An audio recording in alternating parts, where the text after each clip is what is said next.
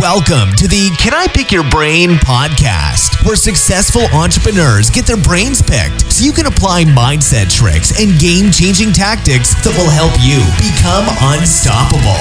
Now, here's your host, Daniel Geffen. Hi, fellow listeners, and welcome to episode 35 of Can I Pick Your Brain? Today, I'll be picking the brain of Nadia Finer. Nadia is what I would call the ideal big sister you never had.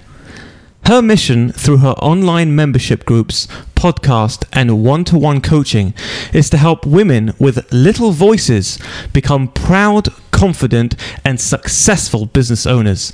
Nadia, welcome to the show and thanks for letting me pick your brain. Hey there, Daniel. Thanks for having me. Hey there, Nadia. Now, I've done a little research and found some very interesting things about you. But before we delve into them, can you take us back to when you were a little girl? What was it like growing up? Well, um, I'm I'm a twin, so I have a brother called Ben and a sister, and it was pretty happy. Really, everything was cool, and I I grew up in England, um, as you can probably tell, and yeah, no, was, everything was you know good, nothing to complain about. I didn't like grow up in a dumpster or anything like that. That's a shame. It would have made a very good uh, episode, but uh... I've got that kind of angle to my story. Hmm. But yeah, things were fine. And then I, I just remember, kind of as I was getting older, a few slightly odd things happened to me, which gave me um, a sense that maybe I sounded a little bit different to other people. So I remember a couple of conversations that I overheard um, between my mum and you know various adults about you know well i'm sure you know as she gets older it'll change. And i was thinking what the hell are they talking right. about?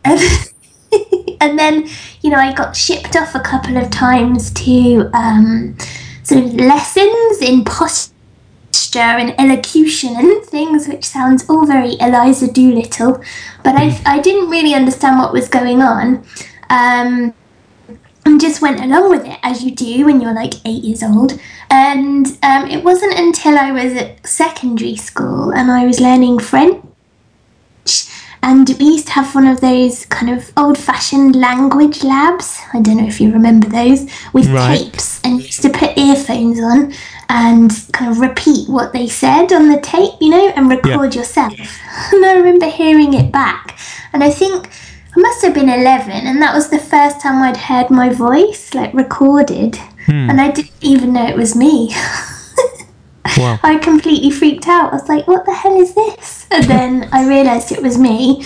Um, yeah, so then there was, you know, it kind of escalated a little bit from there because it's a strange thing, voice. People feel they can comment on it, you know? Mm. And um, I kind of had lots of interventions at various points through my life with, you know, particularly um, at secondary school, then at work, where people would, um, you know, try and change the way I sounded. And they'd say things like, What she says is very sensible, but we can't put her in front of a client. Oh, gosh, that's terrible. How rude! That's, that's really rude. It's terrible. And then people say, like even randomers would say stuff to me. So I get like comments a lot in restaurants, or if I go and have my hair cut, people will say, you know, you should do voiceovers in cartoons. oh God. Like so wow. it's kind of annoying. And I used to think, well, oh my God, like what gives people the the idea that they're allowed to say things to you about something which is about your person. You know, I hmm. wouldn't go up to someone and insult the way they looked, you know, just right. a random person. But for some reason, I think people feel they can say stuff. For those, for those listening, though, I mean, how old are you now, Nadia? I'm eight. No, not really. I'm, I'm, I'm glad you can make fun of yourself. That's wonderful. I'm 37. So you know, like the other day, I was organising a birthday party for my son, mm-hmm. and I rang up the sports centre, and she asked to speak to my mum. Oh God, no! Wow. And it's, it, it is funny because I think, gosh, I am the mum. Like, what would she think that I'm eight and I'm organising my own birthday party? Right. Wow. That would be odd. So I think essentially, you know, I'm a pretty confident person in my own abilities, but mm-hmm. having this thing about myself has made it slightly more challenging to be taken seriously or to put myself out there, if you know what I mean, because I didn't want to be judged by people. And do you know what I love is that of all the things you chose to do, you are a podcast host. You actually Yeah, have your own podcast show, which is insane because most people would think, well, okay, uh, you know, eh, that's literally putting yourself out there. That's like basically saying "f you" to the world. It's like, yes, this is Yeah, this is what I've got, uh, but I'm going to put myself out there. Yeah, and you know what? So about two years ago, I was doing my business coaching and it was all going fine. I had lots of clients, but I just had a sense that I didn't want to be the same as everybody else. And I know that lots of us, when we're starting a business, if you have um, a service-based business and it's you know you are essentially your brand, you know how do you stand out? Right. from everybody else. And in the business coaching world, there's a lot of kind of fancy pants people with flicky hair and high heels and stuff. And I'm not really like that. And I just felt like I didn't want to pretend to be the same as pe- other people, and I didn't want to be something I wasn't. And actually, the little voice thing is. It is the thing that's memorable about me when you first speak to me, but also it's a kind of metaphor for how you feel. So, um, you know, maybe a lot of other people feel little um, in terms of their, their influence or their confidence or the size of their their profits. Um, so I just decided to really embrace it, and once I'd made that decision, uh, which was really scary actually at the time because I felt very exposed actually. Um, once I decided to go for it, then I thought, well, what would be like the craziest thing I could do, um, given this, you know, this situation. Um, and once I'd done my, fir- I made a video, and I remember that was a really scary thing because obviously I'd always hidden away. So although I was good at what I did, I didn't really kind of shout about it particularly, and I didn't like want to be particularly visible. I so I really pushed myself. I made a, my first video, freaked out, and was but then was very happy that I'd done it. And then I thought, well, now the next stage would be a podcast. Wouldn't that be mental to go and do a podcast? Right. sounding like this. But you know what? I did it and I've called it Little Voice Big Business. That's such a great name, by the way. Little voice, big business. I love it. Thank you. And actually, since I did it, everything's kind of gone from strength to strength. So I think often when you're. There's a siren outside. It's okay. you can allow the sirens. We we we, we won't mind. someone needs to go to hospital.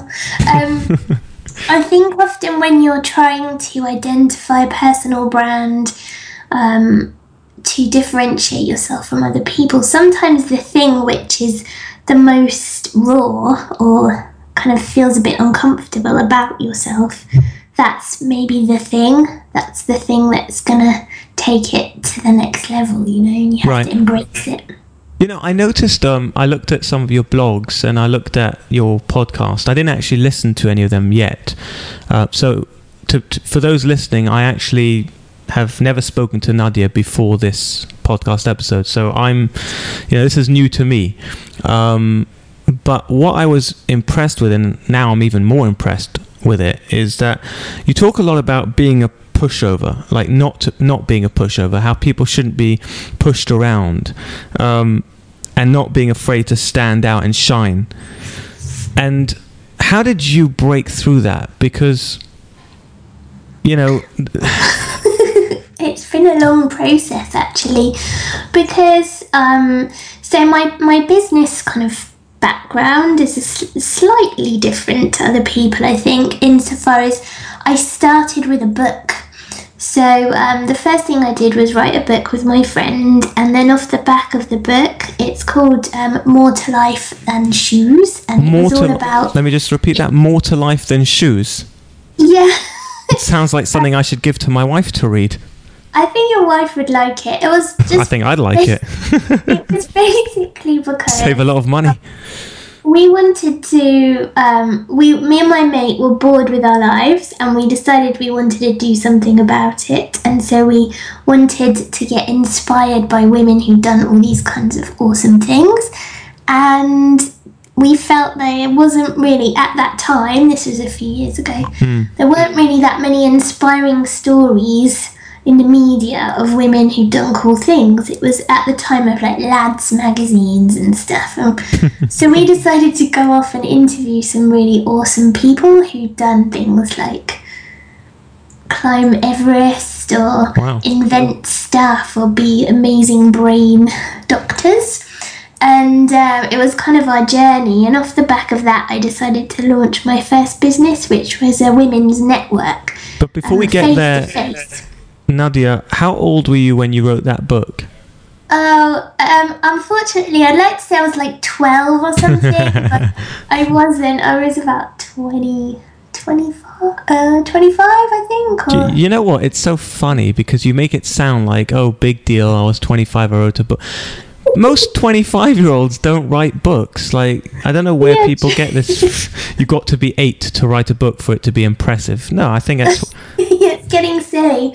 Um, no, it was pretty impressive because it got published and we had a blog and everything. And um, yeah, so from there I did that business and then I started other businesses. And um, What I happened think- with that business before you go on? What What happened with the business?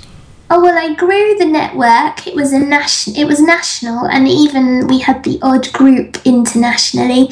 Wow. It was in the days when Facebook was just starting. And the ironic thing is, when I look back on it, I think, oh my goodness, if I'd done that a few years later, um, with online courses, Facebook groups, Yeah. people understanding membership sites. Um, that would have been amazing, but at the time I really struggled to monetize it and see the value in online. Right. How many members did you have in the group? I think altogether we had like a thousand paying members. That's impressive. Uh, look, let's just take put it put it in put it in perspective here. There was no Facebook, right? There was no, and you just managed to get a thousand people in your group paying. Yeah, but then it was kind of I was I think I was plagued by doubt and this was this is kind of the point. I had no support from I was running it by myself because the girl I wrote the book with wanted to be a writer and not run a business. So I was doing it alone.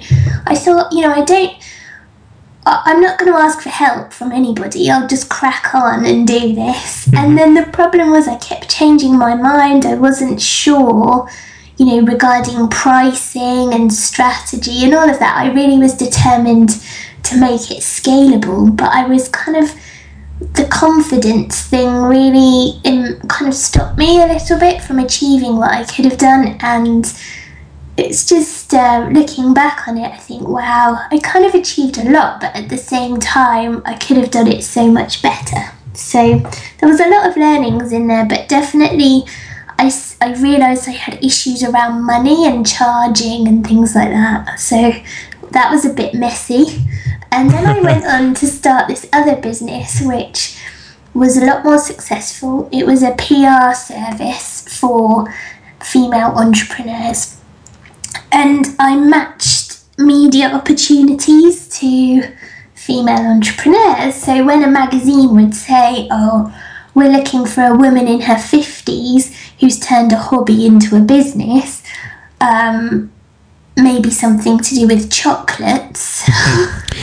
Right. We'd have somebody and be like, yeah, look, you could have this person. So it went, it was good. That was mediadarlings.com. Yeah, that no, it was mediadarlings.co.uk, and that name, I'm really proud of that name. That was a good name. Yeah, Media Darlings. Hmm. It went bad. Oh, okay. Oh, can we before we before we get to the bad? What paint the picture of the good first? What what did you manage to do with it, and then how did it go bad? Well, the good was I built up a business which paid me more money than I'd ever earned before. How much? How much money is that? Um, I think I was earning about maybe four thousand pounds a month. Okay, four thousand pounds a month is about what six thousand, seven thousand dollars a month, something like that. Yeah, and I was um, working part time from home, and it was great. And that was you know. part time working from Yeah. home. How old were you? Oh God, Uh, maybe thirty, some early thirties. I can't remember. Married, not very good married, with married with children, stuff. or single? Yes, I was married, and I had. I still am married, and I have a son called Jacob, who you can actually hear on my podcast. Okay. He is he's pretty hilarious, and I'm not just saying that because I'm biased. He's like a mini preacher. It's really funny. Okay. he's funny stuff like he's saying you you've got to believe to receive. I want to get to your son in a minute, actually, but uh, before we do, so sorry, I took you off on a tangent there. So this was uh, media. Um, what was it called? darlings, media darlings. Media it was Darlings. Mm-hmm. good. It earned enough money. I was satisfied. You know, I'm thinking this is awesome. I'm you know I'm doing this from home. I got this cool lifestyle. I can buy whatever I like. I'm Right. not stressed. How how marvelous.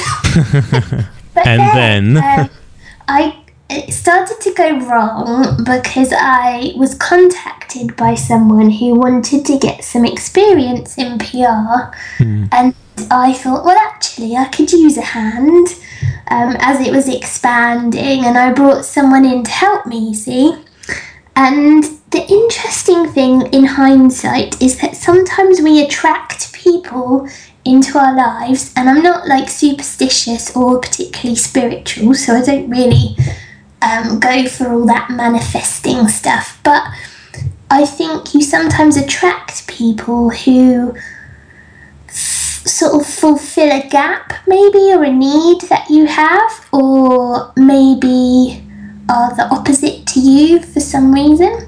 So, this woman who I attracted into my life was kind of everything I was not. Wow. Okay. Yeah. So I was, you know, it was all going fine, and um, it was sca- It was a scalable business. I love scalable businesses, so I was happy with that. And it was small clients, but lots of them. Um, and this person came into my business and sort of shoulder barged me gradually out the way. Oh come on, Nadia. How'd you let that happen? Well, it was a sneaky thing, and I'm. I think um, she started to sow the seeds of self doubt, and you know, you're. She kept saying things. You're playing small. You're you're not charging enough. We need to be bigger. We need to go global. We need to do that. You know, all this kind of stuff, and it it sort of started seeping in gradually. And um, I started to kind of question myself. And to be honest, I'm not sure that I would ever be strong enough to stand up to somebody like that. Um, anyway, but I should have seen the signs sooner. Um, and then it all got very out of hand. And after eventually, oh, this was the clincher.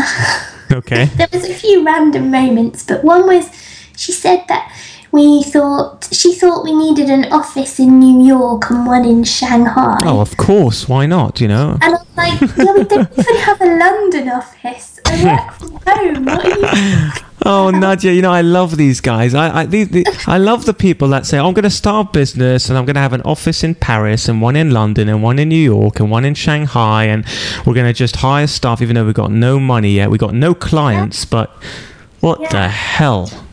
It was insane, and I was started to think, am I mad? But I think this is like really an odd thing. And her kind of angle was that the clients we had were too small, and she wanted to turn us into a kind of PR agency. Whereas I'd never set out to have one of those. It was more a service. It was Right. kind of, it was a bolt-on service. You know when um, you supplement something that exists, you add another layer to it. So, say you took, um, say you took Xero, the financial tool, and you incorporated Xero with an additional level of service, like reconciling people's accounts. Right, for those listening, by the way, Xero is X E R O. Um, it's a software, it's an accounting software. I'll link it in the show notes, but it's a very powerful um, accounting software. And the and the idea of that kind of business would be that you provide a small service on top of an existing tool. Well, the business provided a, a layer of service on top of media requests, which is a you know you can sign up for media requests from um, one of these kind of PR tools. So that was the model. It was never to be like a global PR agent. Right, you were basically running a very nice home-based lifestyle business, which was paying you good money, and you were able to do what you wanted. You had the freedom, and then comes along this, this, this. I, I don't even know what to call her. Uh, comes along this the term is a bully. a bully. There we it go. all kind of it went down when she said and you see the thing is I do I do see that business as having been a lifestyle business but at the same time I did think it had it could have become huge like it could have had a thousand clients it could have Right. been you know, a nice little earner and not that much work really for the money um, Why didn't you go, Nadia? What I want to understand is, okay, she pushed you out. She she she ruined the business. Why didn't you then go back and just start it again? You knew how to build it. Why didn't you just start again? Same business. Because it was you you're gonna think this is weird. It was an emotional time. It was so I don't think I've ever been so furious for such a long period of time. This to to give it some context, so it really kicked off when she she turned to me one day in a meeting and said that um I should get paid less than her because I was a Oh. So I, I worked part time and therefore I should be, you know, she should earn more than me. And I was like, what? and something kind of clicked and I just said, it's over. You can expect to hear from my lawyer or something. Oh yeah, I love that line. yeah. And then I then she hired like a city firm of lawyers. oh God. I know, not not like um, a lawyer, but like a, like a London-based firm. It was unbelievable. Crazy. So I had a few months of like of this, and at the end I thought, you know what? I don't need to do this business. I'm going to do something else. I re- I just I could have. I had the name. I could have just reinvented it, but it, it take the whole experience really sort of took the shine off. Um, of it for me, really Right. Oh, kind of traumatic. so then you then you started. Uh, what was the next business you started? yeah, then I was just myself, and I was got very. That's kind of why I became interested in personal brand because Right. I was like, I'm never working with anyone ever again. Right. I hear that. I hear that. But you also had something called dailymusthave.com or dot Oh yeah, that was just. I went into like a period of fiddling around after the disaster. I started French Film Club. Did French um, Film Club. What is that? that was that was brief. Um, I was looking for opportunities. I was looking for niches, so I fiddled around with a few different websites. Okay. Daily Must Have was going to be this kind of bargain of the day thing. Um, I'm good at coming up with names. But why didn't why didn't those work? I want oh, to understand because people listening to this want to find out what works and what doesn't work. So why didn't Daily Must Have, for example, why didn't that work? because I changed my mind. Uh, you see, I was really kind of the rug had been pulled from under me. I'd never been in a situation where a business had been taken away. You know, when it suddenly didn't exist, Right. and I didn't have a plan. So, you know, at that point, I was like, oh my god. You know, two months ago, I had a business and I knew what I was supposed to be doing. And now I have nothing. What the hell am I going to do? so I kind of went into, I was first, I went through this like weird process where firstly I was livid. Like I literally wanted to punch this woman in the face. Then I calmed down and was just really sad. And then I was kind of scrabbling around looking for inspiration. And there's nothing less inspiring than kind of desperately looking for inspiration, if you know what I mean. Yeah. Um, so during that time, I was still doing kind of bits of consulting work and being asked for advice and can I pick your brains and things like that. And after a while, Hey, hey, you can't steal. You can't steal my name, all right? I know. it became obvious to me that the thing I'm best at is helping people grow their businesses, and actually, I realised that that was the favorite, my favourite thing when I was doing Media Darlings wasn't really the PR. It was giving people the advice on their strategy and their positioning, um, and obviously I'd done that with um, the networking business before, so yeah, I just kind of relaxed a bit and it kind of flowed and I went I- back to what I was good at. and you started a blog called bizmess.co.uk oh, as well. Yeah, that was my angry phase. That was the angry. So you you created that out of anger. That I was I was really furious. I like decided to write about business disasters. Okay. I'd forgotten I did that. yeah, so for a while I was like focusing on all the things that could go wrong, but then it didn't really cheer me up. right. You know, I find that when we react out of anger, we, we never feel better afterwards, you know?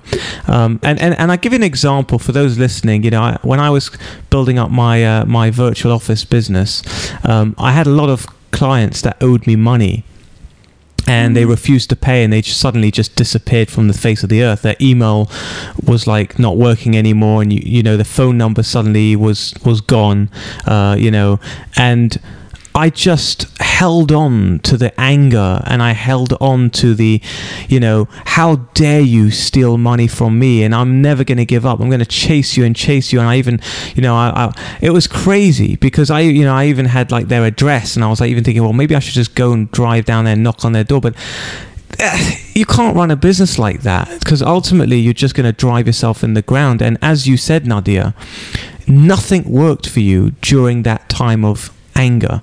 Like you started several different businesses, but you were still in that phase of either anger or desperation. And when you're in a phase of anger and desperation, when you're in that state, you can't you can't be creative. You can't you can't tap into your genuine self and be the best you can be and grow a successful business.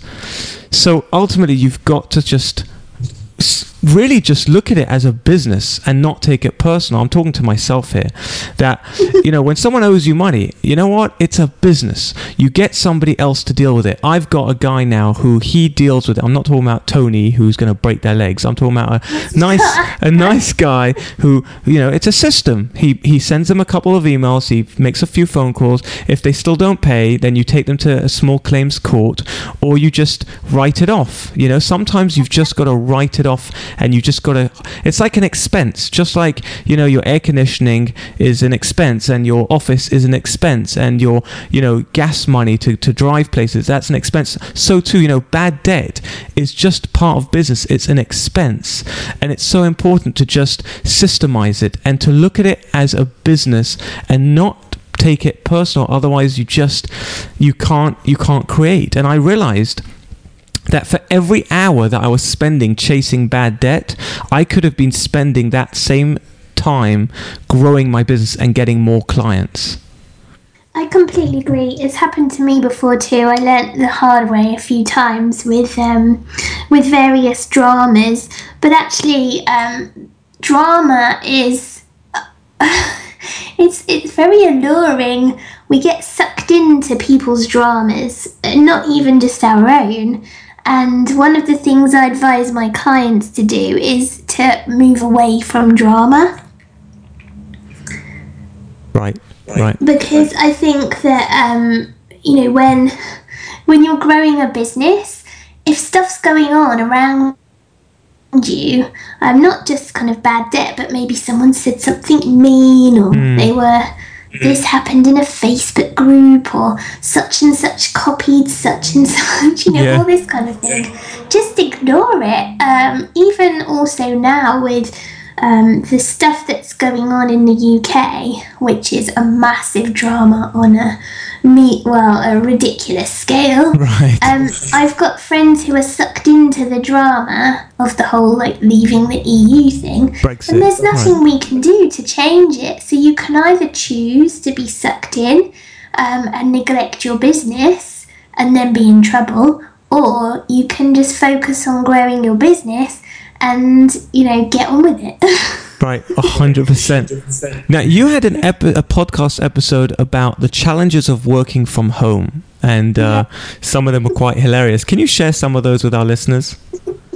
I can't remember what I said in that episode, but it is. Um, I find working from home like I love it, but at the same time, you know, earlier today, for example, my so my office is at the front of the house, which is great if you're being nosy. it's got lots of light. Um, but it means that the postman can see me. Um, so I am like the local depot, which is a bit annoying. And also, you know, earlier I was on a call with a brand new client in America. What happened? And my neighbour is like waving at me outside because a parking permit. And I'm like glaring at her, like going, go, like, if my eyes could talk, they would say, go away, I want to call. And she knows what I do. And she just knocked on the door and Oh, was like, no. I'm so sorry. I had to go and give her a bloody parking permit. middle of my call. Yeah. Speaking of funny. speaking of working from home, your seven-year-old Jacob he gate crashed your podcast once. What what happened? I've actually let him do it a couple of times now. So the, he's kind of intrigued by it. He's eight now, and he um, so he's gate crashed it twice, and I let him do his own episode, which was really funny and eye-opening Okay. because he just made it up, and he um, he was he's quite shouty, so we're very different in that respect. And my producer, she said like, if we're gonna do an episode together you know, I need to somehow turn him down and me up because Right. Really loud. and I said, you know, he was really far from the mic and I was right by the mic. So seriously, he's very loud. And um, What did he talk about? I'm just because I've got an eight-year-old, and I and, and he loves my, my my podcast show, and he always goes, you know, Daddy, uh, you know, uh, I, I love your show, and and I feel like he would love to come on my show, but I, I what would he talk about? Like, what did your eight-year-old talk about on the show? well, I just said, give give my people some tips. So I want you to come up with some business tips. Business tips from an eight-year-old with absolutely no experience. Here we go. done. So it's really funny. His his first one was about don't make enemies, and was I think I was Wow. referring. Wow. So going on about not making enemies. Then he said something about you've got to believe, you've got to believe to receive, and all this stuff's really hilarious. Wow. Um, Where's he picking this up from, though? Is he picking this up from you? I'm not sure because I don't think those are things I would say. I'm I'm wondering if he's either just making it up or it comes from TV. But he's like a mini, a mini sort of slightly aggressive life coach. Well, I have to tell you, if it's coming from TV, I'd be very, ha- I'd be very happy if I were you that he's saying that and not other things. If you know what I mean. Can you imagine? it's really hilarious because he's he's like sort of we're like poles apart. It's really funny because he's so I'm not really the kind of shouty in your face kind of person as you can imagine. Mm-hmm. And I don't, wouldn't just spend 20 minutes yelling at my people to get a grip, basically. Get a grip. I'm eight years old and I'm telling you, don't make enemies. Believe in yourself and get a freaking grip. Yeah, basically it's like that. But then I've had loads of people write in and say, "Oh my god, that was hilarious," and they're like quoting him and stuff. it's really weird. So I'm gonna keep him away from the mic now. Oh, you He's are? like Okay. trying to steal my show. Right. If if Jake, by the way, I've got a bit of an echo. Not sure oh. why. I haven't moved. Now, if if um, Nadia, if Jacob was listening to this ten years from now, what advice would you want to give him? Part of me thinks he may not need my advice by then. he he, he might be employing me or something. Oh, Um, but I think I would tell him he needs to listen to people, listen to what his people want, rather than I think he probably has more of the mentality that he's going to tell people what they need and sort of foist it upon them. So I will encourage him to be a bit more humble and uh, try and listen to people because I think the way he's going right now, he might. You'd be surprised. Those are very successful businessmen. You know, they go out there and shout away. I might just ask him for some shares in his business. Hmm. By the way, you know, Nadia, I, I I hope I don't embarrass you here, but um, I found out that you had your hair permanently uh, straightened in 2010. How What- did you find that out? I, I'm very, very resourceful.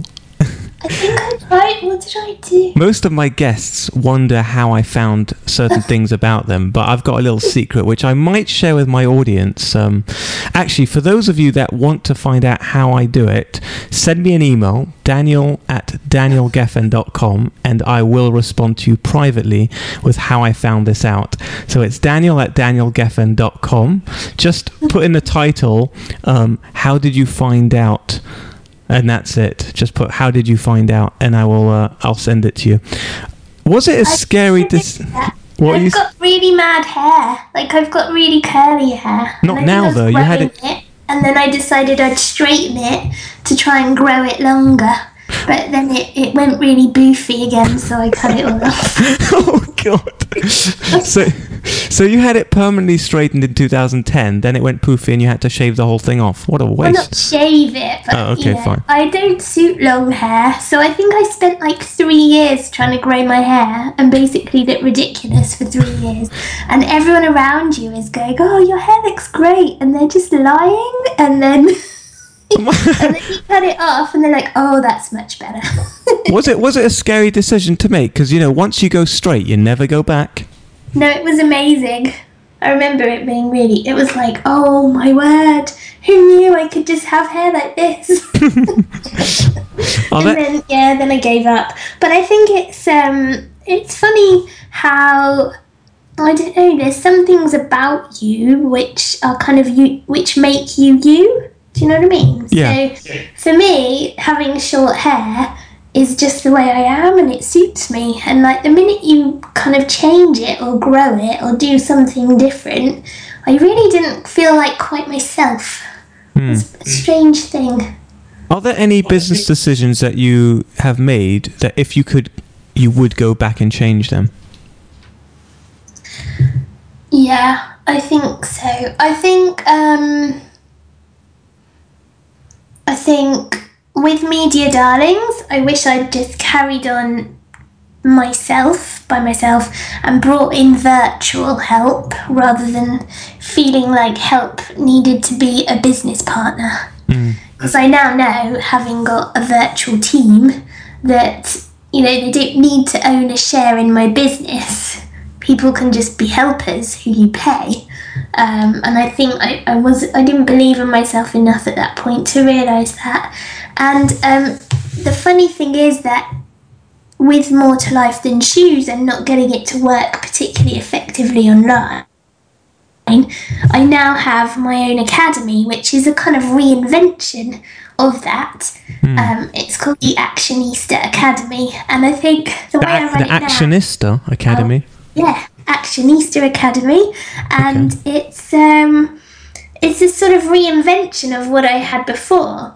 And if I'd known all those things, I figured I could have done it a lot sooner. Do you know what I mean? Yeah. I would have done it online, used Facebook properly, kind of had an online resource, all that stuff. Okay, so And those li- those listening that would like to join your academy, Actionista, um, where do they need to go?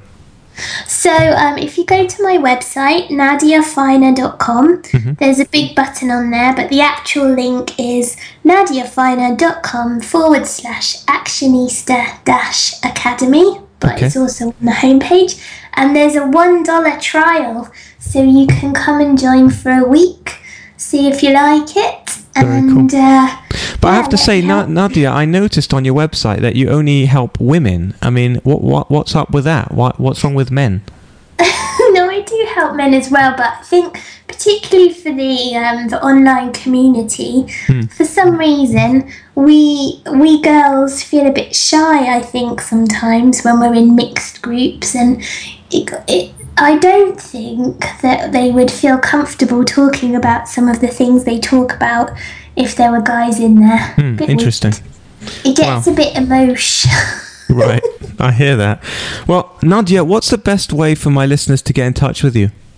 Um, the best way would be to send me an email, Okay. and it's um, nadia at nadiafiner.com. Perfect. Nadia, you are really a true inspiration to all women and men. yeah. Thanks so much for letting me pick your brain, and thank you to all my listeners for tuning in. I'm looking forward to the day when I'll be picking your brain. You've been listening to the Can I Pick Your Brain podcast. Inspiration without perspiration is like a tiger without teeth. So, to put these ideas into action, head over to danielgeffen.com.